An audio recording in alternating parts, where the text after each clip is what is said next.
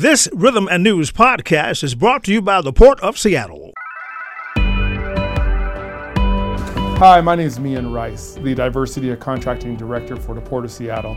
As a public agency, the Port of Seattle serves the community, and our investments should benefit everyone who lives and works here. The Port is committed to equity, diversity, and inclusion, and to leveling the playing field.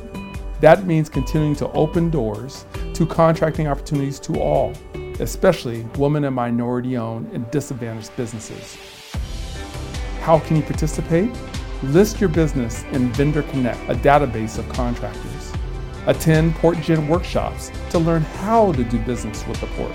Learn more about contracting opportunities at portseattle.org. For more information on operating a concessions at Seattle Tacoma International Airport, visit lease.ctacshops.com. When we talk about COVID and education, many people think of public and private schools, but not as many people think about charter schools and how they navigated the pandemic.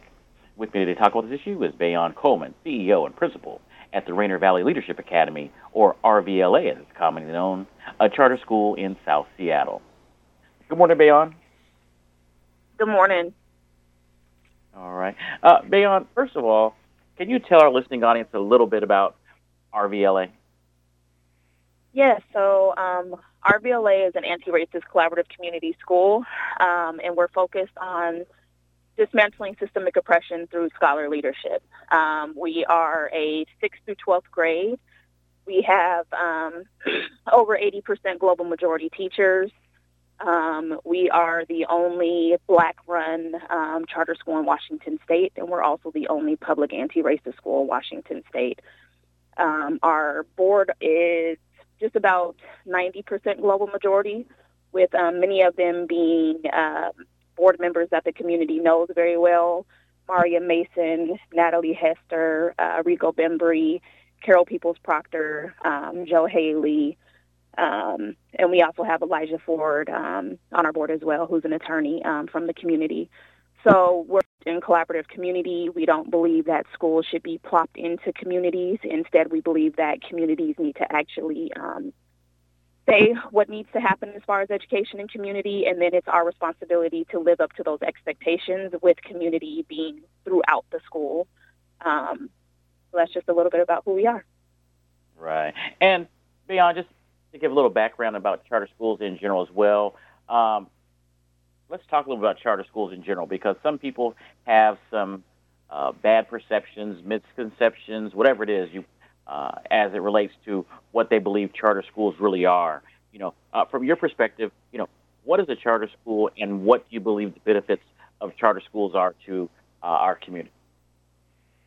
I think first and foremost, charter schools are the opportunity for our community to take back education and really reimagine and innovate what education looks like for Black, Indigenous, and global majority children, first and foremost.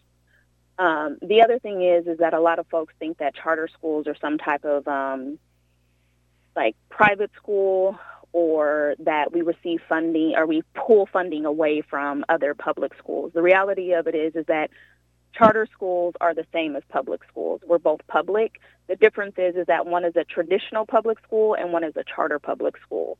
So we're all in the same boat. We're all providing services for scholars who are not paying tuition, and any scholar who decides to walk off the street can come into our school and say that they want to be a part of that school, which is actually a little bit different than traditional public schools, because you have to be focused in a specific neighborhood in order to attend that school. And we know so many reasons why that's an issue, because different neighborhoods receive different type of funding based off of their tax codes and the levies that are actually present in those communities.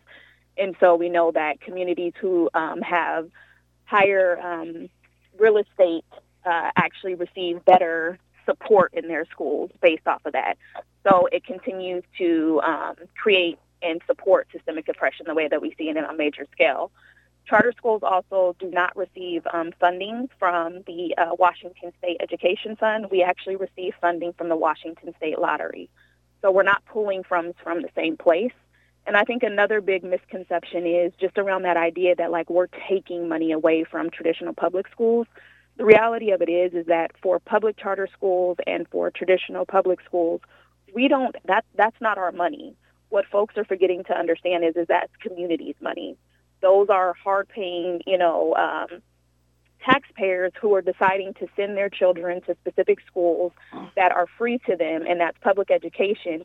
And so they have a right to be able to make that choice for their children. If they're not receiving the proper education or the services that they need at Rainier Valley Leadership Academy, they should be able to have the choice to say, I'm going to go somewhere else because I'm paying my tax dollars. Just the same way that someone at a traditional public school a family should be able to say, I'm not getting the service that we need, and it's time for me to actually try something different, and I want to send my child to Rainier Valley Leadership Academy. We are owning dollars that are not actually ours to own. And so I think that's another thing that's really important. And charter schools also, while we have more autonomy, to be able to make more decisions around what happens in the school, thinking about the curriculum and having less red tape to go through in that space and being able to maneuver and pivot quickly, what that also means is that it comes with a higher level of accountability. So at a traditional public school, if we are failing scholars, then that school gets to stay open, right? It's never going to close. You're going to have teachers in there who are, not necessarily doing what they need to be doing. You're going to have scholars in there who are not receiving the services that they need to receive, et cetera, but that school is never going to be closed. The state or the city is not going to come in and say, you know what, you're underperforming, you're not doing what you're supposed to be doing for scholars, we're looking at your test scores, you're not providing high-quality public education, you're done. The school's being closed. With a charter school, that is the case. If we are not doing what we're audited every 5 years and we have to go up for renewal. And if we don't do what we're supposed to do, then that school can be closed, right? Which is a huge, huge difference in the grand scheme of things. So we're afforded different opportunities to be able to reimagine education, but it comes at a cost because if we don't do what we're supposed to be doing, which is where charter comes from, it's a contract. We have a contract with the state. If we don't do what we're supposed to be doing, we're going to be closed because we're not fulfilling that charter to communities and to the Washington State Public Board of Education. So I think those are some major, major differences. There's also some differences in financing and money. And so while we receive the same amount with traditional public schools and with charter public schools per pupil, what we don't receive at charter public schools is levy money. So those tax dollars that get to go in to provide additional resources to community, to families, all of that, we don't get to do that.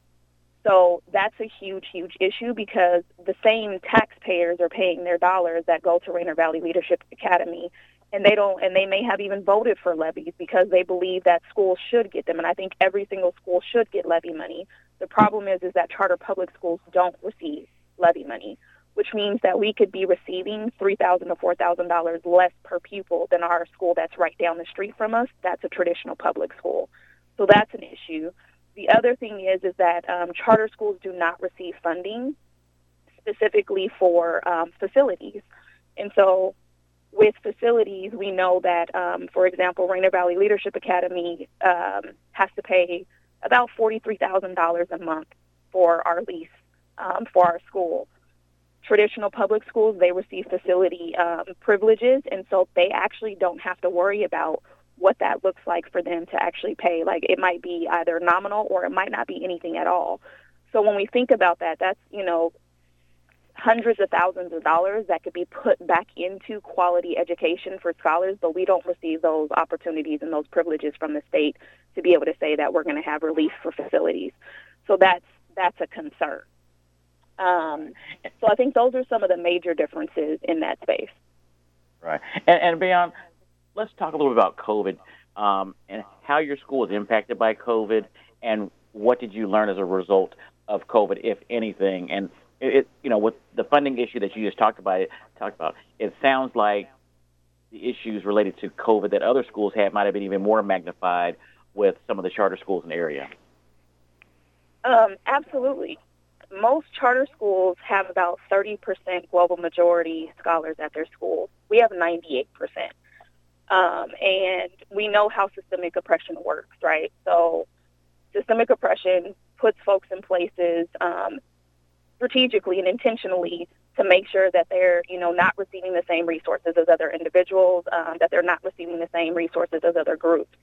So with us having predominantly Black, Indigenous, and Global Majority scholars at our school, we know that a lot of our scholars are not actually receiving the support that they need financially from the state, and they don't have the same resources overall.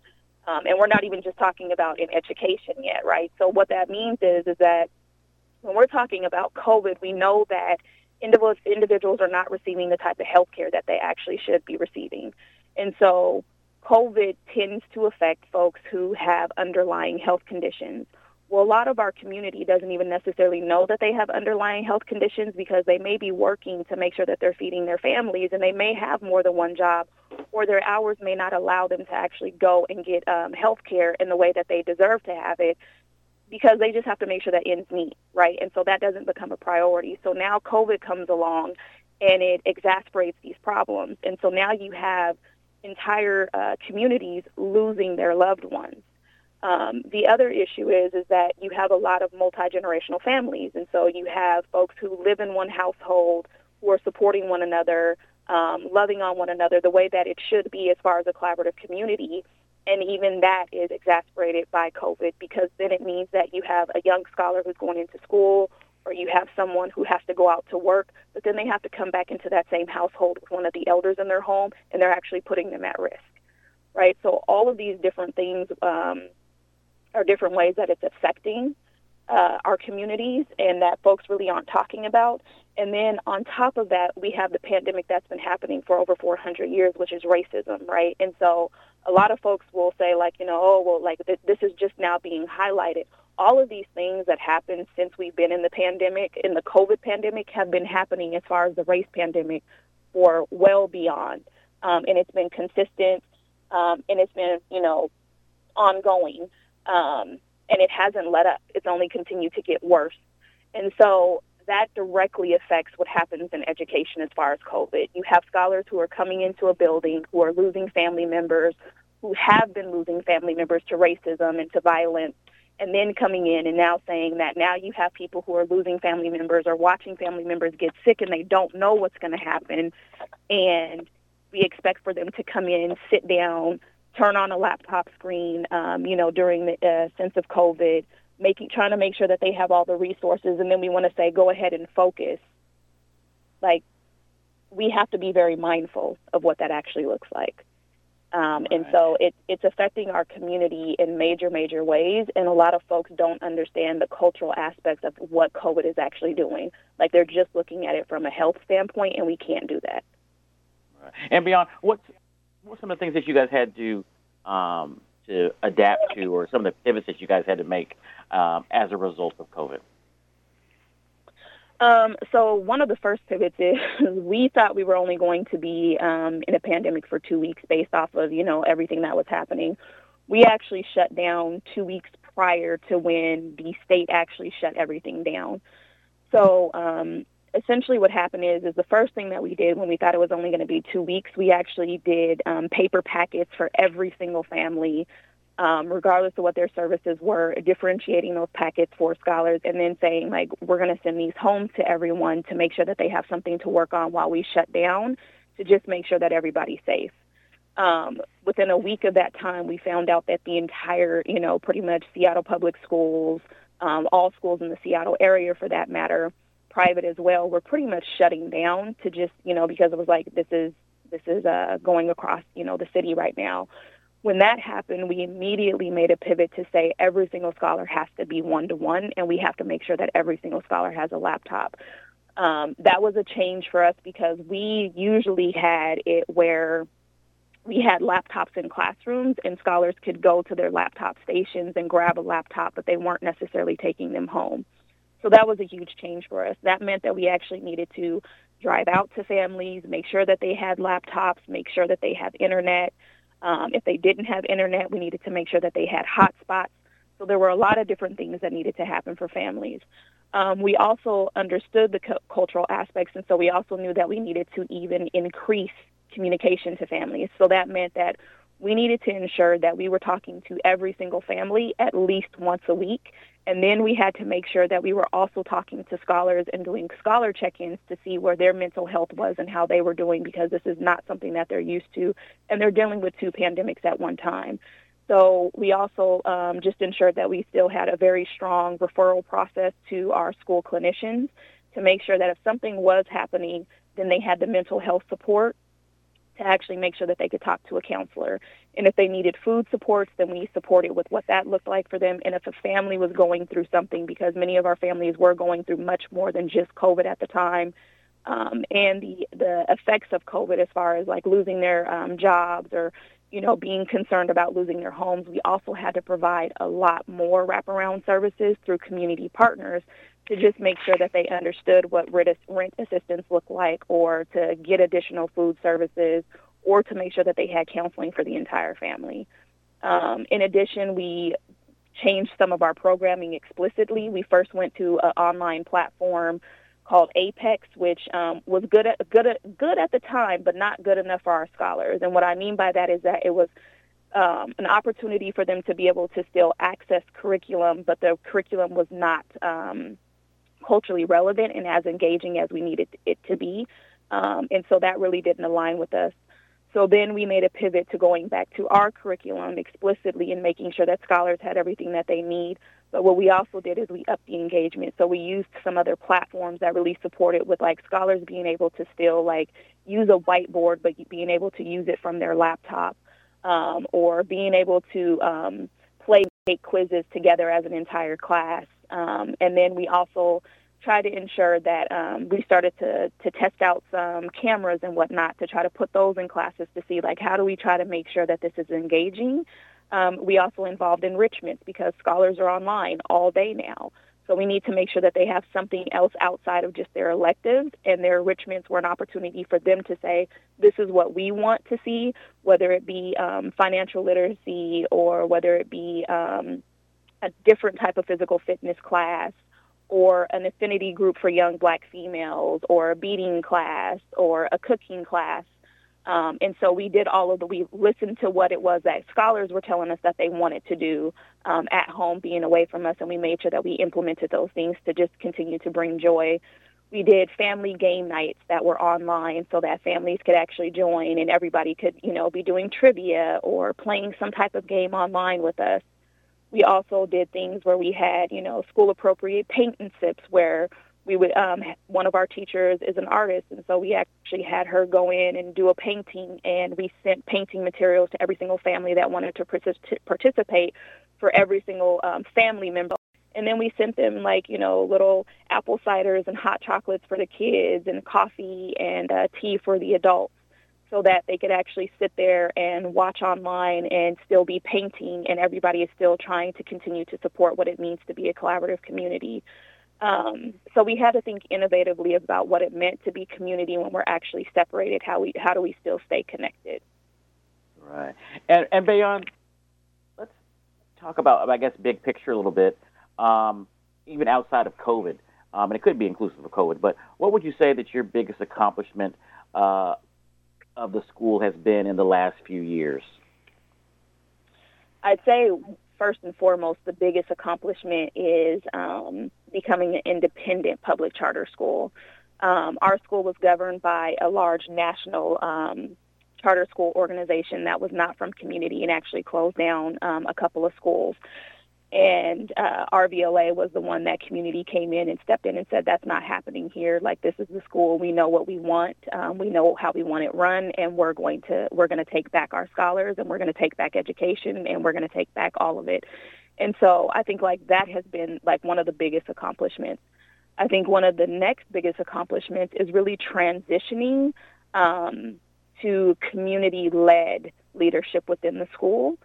And really supporting what that means to actually have elders who are actually within that leadership and involved in that space, and then making sure that we have board members who are actually from community in that space to continue to hold us accountable as an executive leadership team and as an academic team as well. I think there's been a lot of work to really make sure that folks understand who we are now as a collaborative community school, because, of course, there's people that always want to hold on to, you know, who were you before, et cetera, and that wasn't community.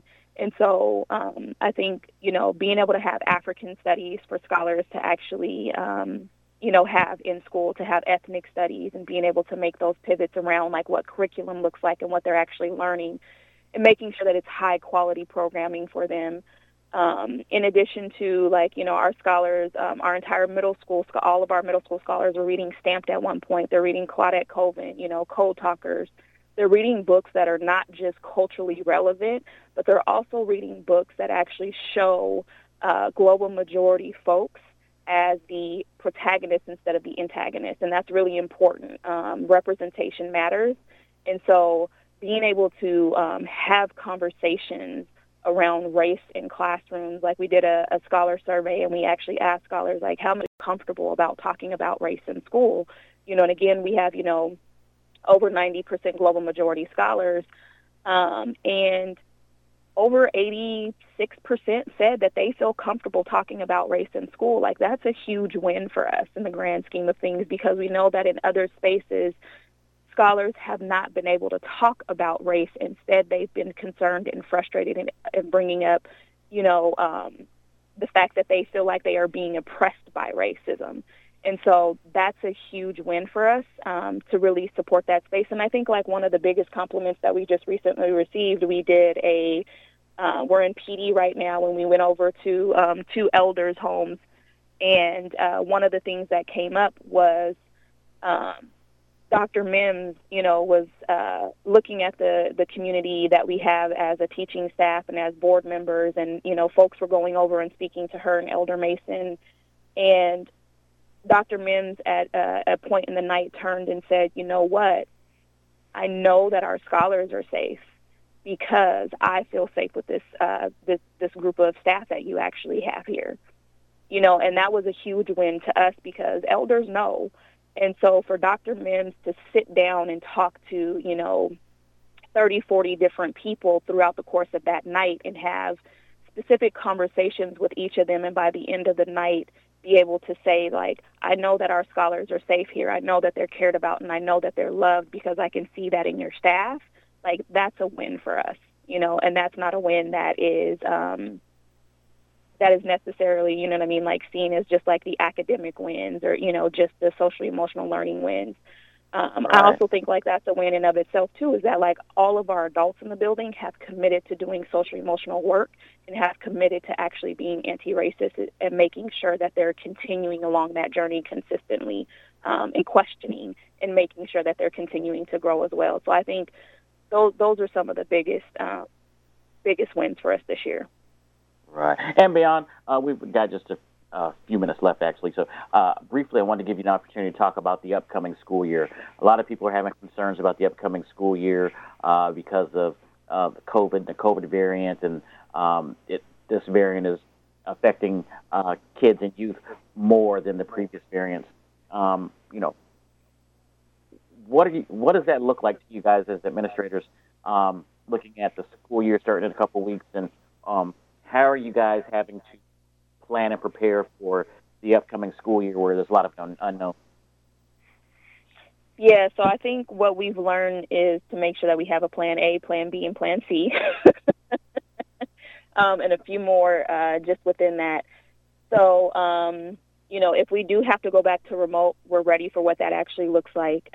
Hopefully that is not the case. The governor has mandated that everybody is to be back in school, so that is what we are also doing as well. So, we are in person specifically for this year. We are still enrolling scholars. We still have room in 6th grade. A lot of our other classes are beginning to fill up. So if folks want to enroll, they should enroll at myrvla.org to make sure that they do that, and then just hit the apply button. But what we're not stopping in what it means to look at what high-quality anti-racist education actually looks like for scholars, and I think that that's really important. So we're still decolonizing specific content areas within our team. We are continuing to make sure that we're providing special education services to our scholars and families, which is something that never happened. We were actually highlighted through University of Washington's CERPE to say the work that we were doing around special education with scholars through COVID to make sure that they were getting the resources that they need. So that's also something that we're very proud of. But essentially, we need for community to believe in us and continue to send us, scholars to be a part of this opportunity, to be able to really collaborate between family and school and really in greater community. But as far as COVID goes, it really is going to look like in-person education. We know that some of our families, a few of our families, may not necessarily be able to come back into the school community. And so we're looking at case-by-case basis, what does that actually look like for scholars to have to stay remote during this time, and what does it look like for us to continue to provide quality programming and engagement throughout that process of asking one teacher to be teaching a few scholars online and to be teaching an entire class in person as well. So that's really our work right now. All righty. Well, Bayon, I want to thank you for joining us on today's show and bringing this information to our community. I'm sure a lot of people have been enlightened and educated, not only about charter schools, but more specifically RVLA this morning. Thank you so much. I appreciate it.